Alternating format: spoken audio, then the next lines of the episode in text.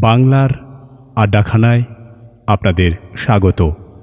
বাংলার podcast channel, বাংলার আড্ডাখানা, বাংলার আড্ডাখানায় এখনকার গল্প। গজেন্দ্র কুমার মিত্রর রচনা, ভৌতিক গল্প।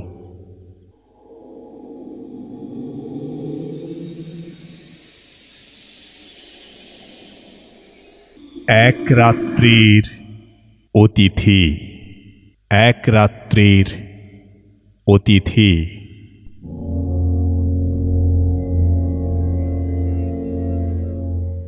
বুড়ো মাঝিটাকে তাড়া লাগানো বৃথা জেনেই অনিমেষ বহুক্ষণ আগে চুপ করেছিল। তার ফলে মাঝি আর আরোহী দুজনেই হাল ছেড়ে নিশ্চিন্ত হয়ে বসেছে। মাঝির বকাটাই রোগ। এমনকি ভাবভঙ্গি দেখে মনে হচ্ছিল, ওইটাই পেশা। ওর বউ কতদিন মরেছে, ছেলের বিয়ে দিয়ে কি ভুল করেছে, জামাই কেন মেয়েকে নেয় না? ছোট জামাইটা জুয়ারি ছেলেটা নেশা করতে পেলে আর কিছু চায় না।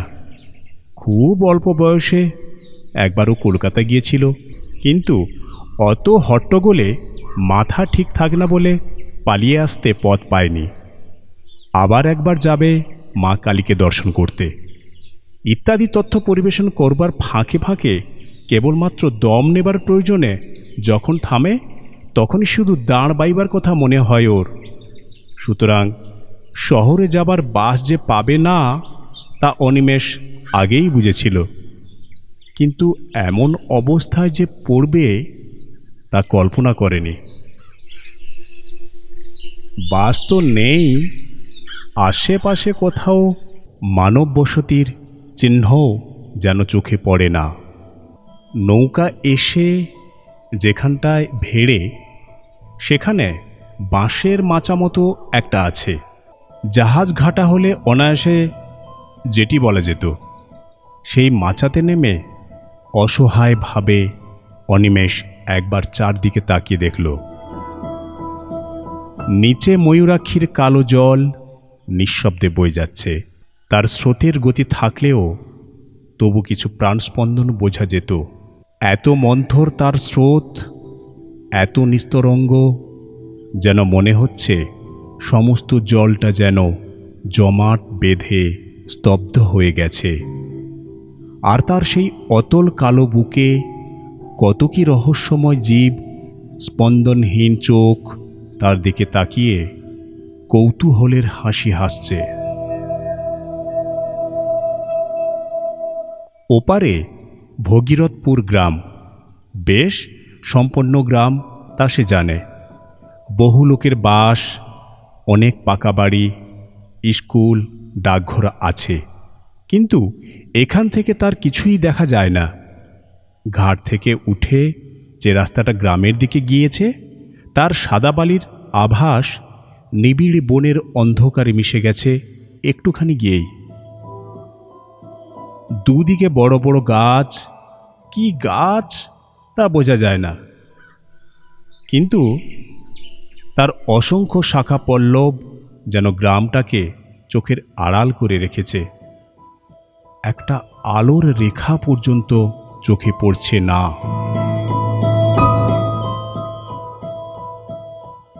ওপারেই যদি এই হয় তো এপারের অবস্থা সহজেই অনুমেয়। এপারে যেদিন সে এসেছিল, সেদিন দিনের বেলাও কোনো গ্রাম ওর চোখে পড়েনি। বাসটা এসে একেবারে এই ঘাটের ধারে দাঁড়ায়। যাত্রীরা সবাই ভগীরথপুরে চলে যায়। সেদিন অন্তত এমন কেউ ছিল না যে এপারে কোথাও যাবে। আসার সময়ও দুদিকে আম গাছের ঘন ঘন বন কাটিয়ে এসেছিল। বেশ মনে আছে, হয়তো ছিল কোথাও ঘর বাড়ি কিন্তু তা ওর চোখে পড়েনি। পারাপারের জন্য একটা খেয়া আছে, চওড়া ভেলার মতো প্রকাণ্ড বস্তু।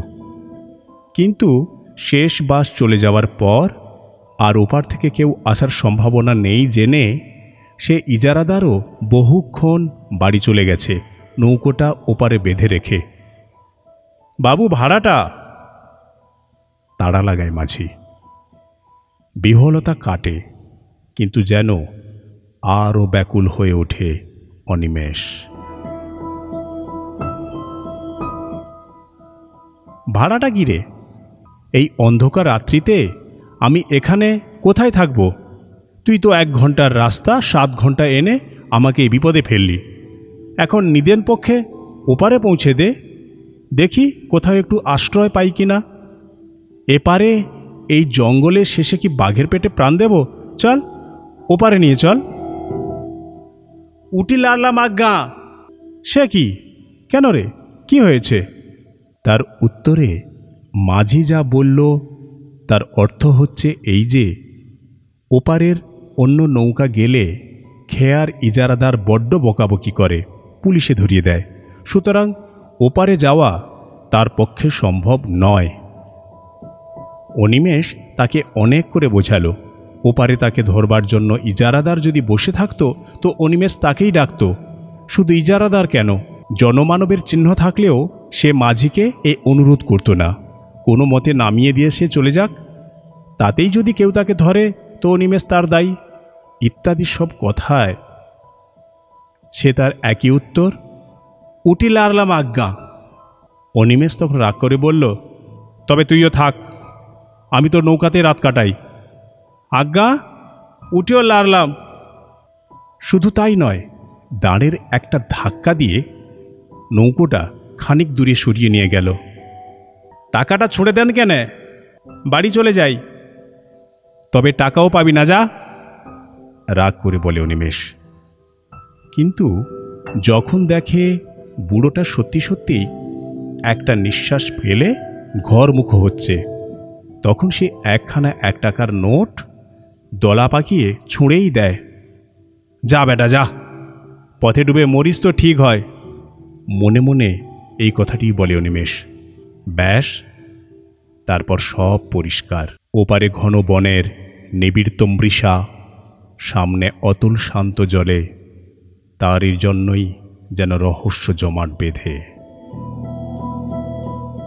আর এপারে, তার চারপাশে ঘিরেও দৈত্যের মতো কতগুলি গাছপালা, ভয়াবহ অন্ধকার বিস্তার করে সমস্ত সভ্যতার চিহ্ন, এমনকি আকাশকেও যেন আড়াল করে রেখেছে। বাস এসে দাঁড়ায় এবং ঘোরে যেখানটায়, সেখানে খানিকটা ফাঁকা জায়গা আছে বটে। কিন্তু সে যেন আরও ভয়ঙ্কর। সুটকেসটা মাচার উপরে পেতে সেখানেই জেঁকে বসল অনিমেষ। বাঘ ভাল্লুক যদি সত্যি আসে, সে তো জলে ঝাঁপিয়ে পড়তে পারবে। এখানেই খানিকটা তবু নিরাপদ। খড়খড়, ঝটপট শব্দ করে, কি একটা পাখি? বসল মাথার ওপরে। ভয় পেয়ে চমকে উঠল অনিমেষ।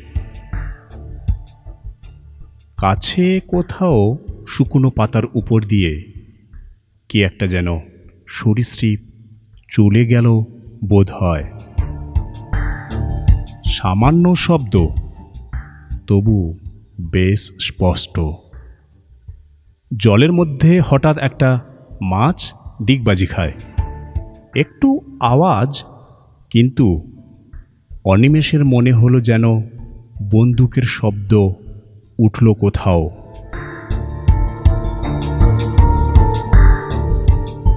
বৃষ্টি লাগছে। নক্ষত্রের আলোতে যত দূর দৃষ্টি চলে, বহুক্ষণ ধরে হাত ঘড়িটা দেখল। মাত্র রাত নটা। কলকাতায় সবে সন্ধ্যা। কিন্তু এখানে মনে হচ্ছে নিশুতি রাত। এখনও দীর্ঘ সময় তাকে অপেক্ষা করতে হবে।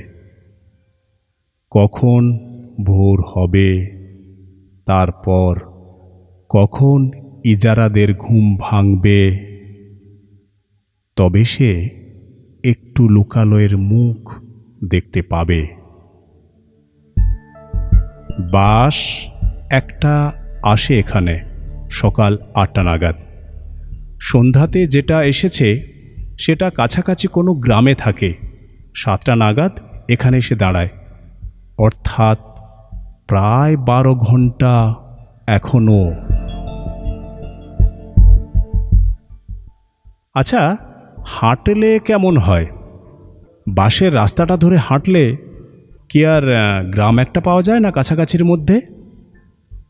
কিন্তু সেখানে যদি তাকে আশ্রয় দিতে কেউ না চায়, ডাকাত বলে মনে করে। তাছাড়া দুদিকে যা ঘন ঘন বন, যদি বাঘ আসে, মুর্শিদাবাদ জেলায় এইসব অঞ্চলে প্রায় বাঘ বেরোয়। দরকার নেই। দশ এগারোটা ঘণ্টা সময় এরকম করেই কেটে যাবে। ও মশাই বাস মিস করেছেন বুঝি? কোথাও আশ্রয় পাননি? অস্ফুট একটা শব্দ চমকে দিল নিমেষকে। বরং আতকে উঠেই বলা ঠিক, কখন নিঃশব্দে কে পিছনে এসে দাঁড়িয়েছে? কই? এতটুকু তো নিমেষ টের পায়নি। সামান্য কুটো নড়ার শব্দের দিকেও তার কান আছে, কিন্তু কয়েক মুহূর্ত যেন ভয়ে আড়ষ্ট হয়ে থাকে। ঘাড় ফেরাতে সাহস হয় না। কথাগুলো যে বলছে, সে একেবারে ওর পিছনে এসেই দাঁড়িয়েছে। অত্যন্ত দ্রুত যেন একটা কথা শেষ হবার আগেই আর একটা শুরু হয়েছে। এইভাবে পরপর তিনটি প্রশ্ন করে আগন্তুকটিও চুপ করে দাঁড়িয়ে নিঃশ্বাস ফেলছে।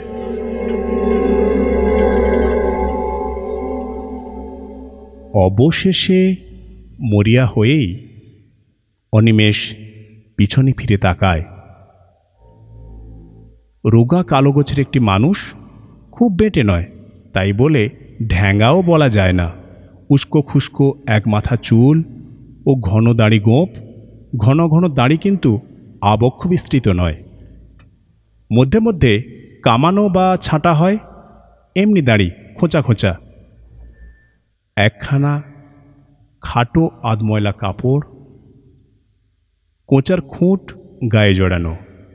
মোটা ভুরুর আড়ালে কোটরগত চক্ষুর দৃষ্টিশক্তি নিঃশব্দে শুধুমাত্র চাহনির দ্বারাই যেন অনিমেষের ইতিহাস পূর্বাপর আয়ত্ত করবার চেষ্টা করছে।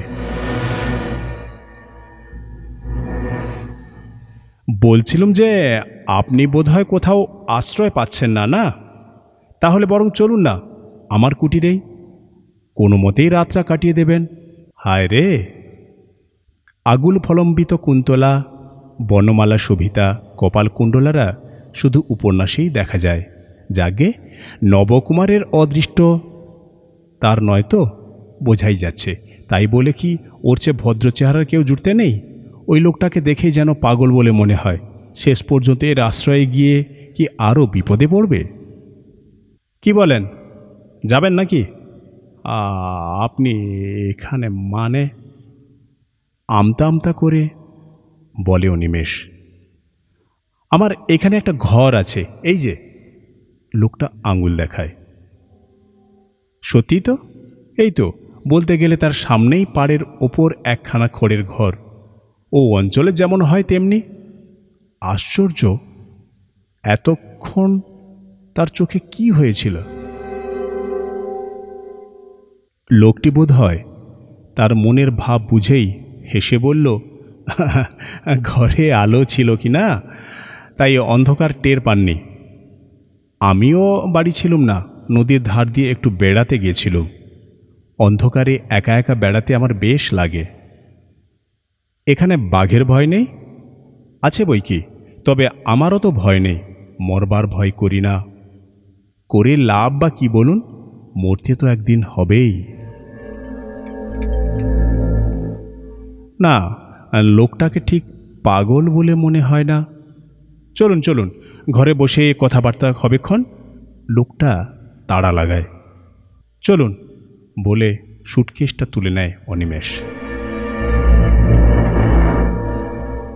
একখানা নয়, পাশাপাশি দুখানা ছোট ঘর। সামনে এক ফালি দাওয়া, ভেতরের দিকে আরও কি আছে তা ওর নজরে পড়ল না।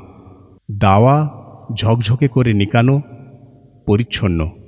লোকটি আগে আগে পথ দেখিয়ে নিয়ে গিয়ে, দাঁড়ান আলো জ্বালি বলেই ওকে দাওয়াতে দাঁড় করিয়ে রেখে দৌড় খুলে ভিতরে ঢুকল। তালা চাবির বালাই নেই, শুধু ভেজানোই ছিল, ঠেলা দিতেই নিঃশব্দে খুলে গেল। ভিতরে ঢুকে আশ্চর্য রকম ক্ষিপ্রতার সঙ্গে একটা আলো জেলে লোকটি বলল আসুন ভেতরে আসুন। ঘরে আসবাবপত্র বেশি ছিল না। একটি তক্তপোষের পরে একটা মাদুর বিছানা, শয্যা বলতে এই, একটা বালিশ পর্যন্ত নেই। একপাশে একটা দড়ি টাঙানো, তাতে খান দুই কাপড় আর তার মধ্যে একটা লাল মেঝের জলের মেটে কলসি, একটা কাঁসার ঘটি এবং পিতলের পেলসুজে একটা মাটির প্রদীপ। এছাড়া আর কোথাও কিছু নেই। বসুন বসুন, ওই চৌকিটার উপরেই বসুন। তারপর খানিকটা নিঃশব্দে নিজের দুই হাত ঘষে কেমন এক রকমের বিচিত্র হাসি হেসে বলল ভালো বিছানা আমার নেই। এই সুটকেসটা মাথায় দিয়েই শুতে হবে। আর খাবার তো কিছু দিতে পারব না। ঘরে আমার কিছুই নেই। আপনি মদ খান? যেন একটা আকস্মিক উগ্রতা দেখা দেয় ওর প্রশ্ন করবার ভঙ্গিতে। না না, রক্ষে করুন, কিছু ব্যস্ত হবেন না আপনি আমার জন্যে। আশ্রয় পেয়েছি, এইটুকু ঢের। ওই আশ্রয়টুকু যা।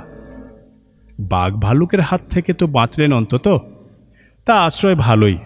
ঘরখানা মন্দ কি? কি বলেন? বলতে বলতে হেসে ওঠে।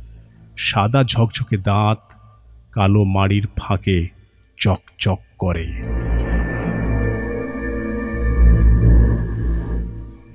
অনিমেষের যেন ভালো লাগে না ওর বাচনভঙ্গি আর ভাবভঙ্গি। আবার সেই সন্দেহটা মনে জাগে। পাগলের পাল্লা এসে পড়ল নাকি ও? আপনি এখানে কি করেন? আপাতত কিছুই না। আচ্ছা বসুন, আমি আসি। মুখ হাত ধোবেন নাকি? ধুতে পারলে ভালোই হতো, কিন্তু অনিমেষের তখন নড়তে ইচ্ছে করছে না। সে বলল, না, দরকার নেই। লোকটা বেরিয়ে গেল। অনিমেষ স্তব্ধ হয়ে বসে রইল।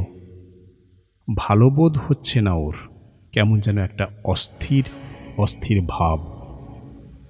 কি করে লোকটা এমন একাই বা এখানে থাকে? কেন থাকে? ঘরে কোনো রকম কিছু খাবারও তো নেই। যা নিজে খায়? চোর ডাকাত নয় তো? লোকজনকে ভুলিয়ে এনে শেষে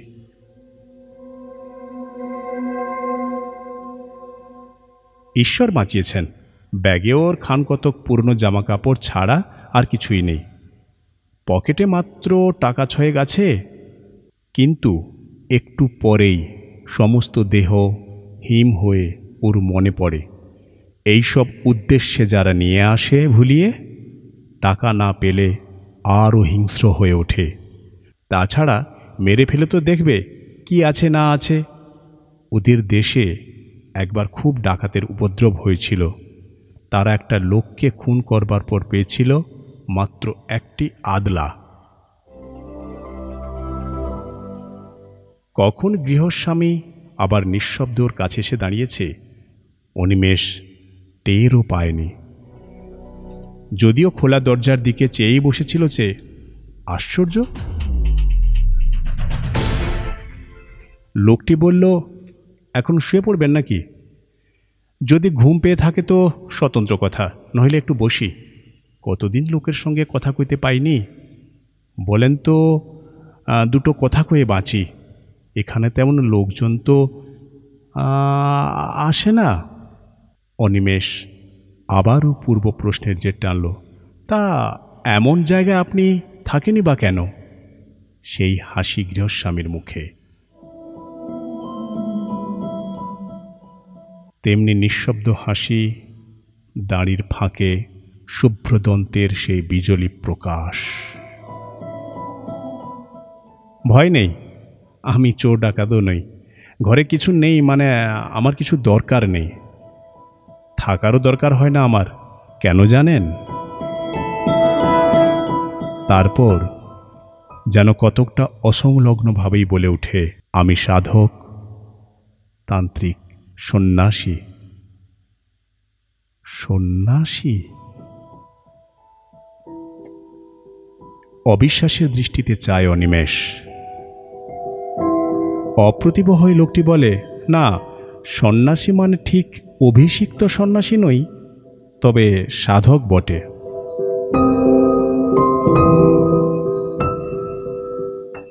উবু হয়ে ঘরের মেঝেতেই বসল লোকটা। কিছুক্ষণ মৌনভাবে থেকে বলল, তাহলে আপনাকে বলেই ফেলি সেটা। কাউকে কখনো বলিনি, বলবার সুযোগও পাইনি বিশেষ। এই অঞ্চলেরই লোক আমি, বুঝলেন? ছেলেবেলা থেকেই নানা বইয়ের তান্ত্রিক সন্ন্যাসীদের অদ্ভুত সব ক্ষমতার কথা পড়ে ওই দিকটায় মনটা ঝোঁকে আমার।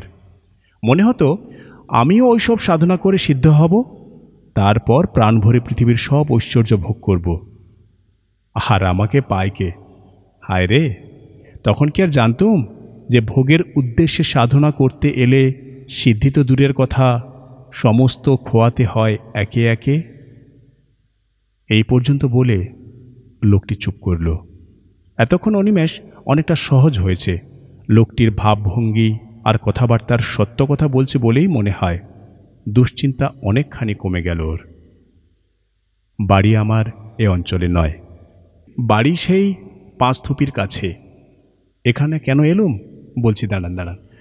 বলেছি, আপনাকে ছেলেবেলা থেকেই ওই দিকে ঝোঁক ছিল। স্কুলে পড়া হলো না। তার বদলে যত সব ওই ধরনের বই পড়তে লাগলুম। পড়তে পড়তে বিশ্বাসটা খুব পাকা হয়ে গেল। কিন্তু গুরু কই? একটা দুটো সন্ন্যাসী যা হাতের কাছে পেলুম, দেখলুম সব বাজে। কেউ কিচ্ছু জানে না। অথচ পথ দেখাবে এমন লোক না পেলে এগোবো কি করে? মনটা বড়ই চঞ্চল হয়ে উঠল। খাবার চিন্তা ছিল না। মাথার উপর বাবা বড় ভাই ছিল। জমি জমা তারাই দেখাশোনা করত। অবশ্য আমি বকুনিও খেয়েছি ঢের। কাজকর্ম কিছু করি না বলে, কিন্তু সেসব গায়ে মাখিনি। তবে যত দিন যেতে লাগল, মনটা ততই ব্যাকুল হয়ে উঠল। শেষেমেশে আমার তেইশ চব্বিশ বছর বয়সে বাড়ি থেকে সামান্য কিছু টাকা নিয়ে বেরিয়ে পড়লুম। বেশ বুঝেছিলুম, ঘরে বসে আর কিচ্ছু হবে না। এ তীর্থ, ও তীর্থ, অনেক দেশেই ঘুরলুম। ভালো চাকরি বা ভালো বিয়ে করার অনেক সুযোগ পেয়েছিলুম। সংসার বুঝলেন মশাই? মায়ার ফাঁদ পেতে রেখে দেয় সারা জগতে। যাই হোক, সেদিকে মন ছিল না বলে কেউ বাঁধতে পারল না। কিন্তু আসল যা উদ্দেশ্য, তাও কিচ্ছু হলো না। এমনিভাবে যখন ক্রমশ হতাশ হয়ে উঠেছি তখন একদিন বাড়ি ফেরার পথে বলতে গেলে বাড়ির কাছে এসে হঠাৎ একজনকে পেয়ে গেলুম। বক্রেশ্বরের শ্মশানে এক সাধু থাকেন। শুনলুম উলঙ্গ থাকেন শ্মশানে শুয়ে। কেউ খেতে দিলে খান, নইলে এমনি থাকেন। কাঁচা মাংস, পাতালতা, এমনকি বিষটা খেতেও তার আপত্তি নেই বোধ হয় এমনই নিস্পৃহ তিনি। খোঁজ করে গেলুম, প্রথমে তো দেখাই পাওয়া যায় না। শেষে তিন দিন ধন্না দিয়ে পড়লুম, অবশেষে দর্শন পেলুম তার। বিপুল দেহ, তীক্ষ্ণ দৃষ্টি, পাগলের মতো ভাবভঙ্গি। কিন্তু পাগল নন। একদিন আমার চোখের সামনেই দুদিক থেকে দুদল ভক্ত তাকে দর্শন করতে আসছে দেখে আমার চোখের সামনে শিয়ালের দেহ ধরে বনের মধ্যে গিয়ে সেদুলেন। কেউ আর খুঁজেই পেল না। বুঝলুম, এতদিন ধরে যাকে খুঁজতেছিলুম, এতদিন পরে তাকে পেয়েছি। অনিমেষের মনেও ততক্ষণে গল্প জমে উঠেছে। লোকটা থামতে সে বললে, তারপর? লোক তো পেলুম। তাকে ধরি কি করে? কিছুতেই ধরা দেয় না। কিছু বলতে গেলেই শ্মশানের পোড়া কাঠ তুলে তেড়ে আসে। একদিন খুব কান্নাকাটি করতে সব শুনলে মন দিয়ে। কিন্তু তারপর যা বকুনি দিলে, বললে, ভালো চাস তো, এসব মতলব ছাড়। সাধনা করবি তুই? ওই দেড় ছটা কাঁপা নিয়ে? তোর কাজ নয়, বুঝলি? মরবি একেবারে। তাছাড়া ভোগ করবার জন্য এসব কাজ যে করতে আসে, তার একুল ওকুল দুকুলি যায়। রামকৃষ্ণ পরমহংসের গল্প পড়িসনি? মাকে বলেছিল, মা, অষ্টসিদ্ধাই দে। হৃদে বলেছে চাইতে। মা বললেন, কাল সকালে এর উত্তর পাবি। পরের দিন সকালে দোর খুলতেই নজরে পড়ল একটি মেয়ে ছেলে। ওই দিকে ফিরে শৌচ করতে বসেছে। পরমহংস অপ্রস্তুত হয়ে ফিরে এসে, ভাগ্নেকে এই মারে তো ওই মারে। বুঝলি? এমনি তুচ্ছ শুধু নয়, ছোট জিনিস ওসব ঘরের ছেলে ঘরে ফিরে যা, বিয়ে থা কর। নিজে নিজেই ভগবানকে ডাক। নয়তো কুলগুরুর কাছে দীক্ষা নিস। অনেক আকুতি মিনতি করলুম। বাবার আর দয়া হলো না। আমি কিন্তু মশাই হাল ছাড়লুম না। তখন আমার জেদ চেপে গেছে কি না? ওইখানেই পড়ে রইলুম। বলতে গেলে না খেয়ে দে। আর গোপনে ওর দিকে নজর রাখলুম। যদি আসল প্রক্রিয়ার কিছু হদিশ পাই, বুঝলেন না?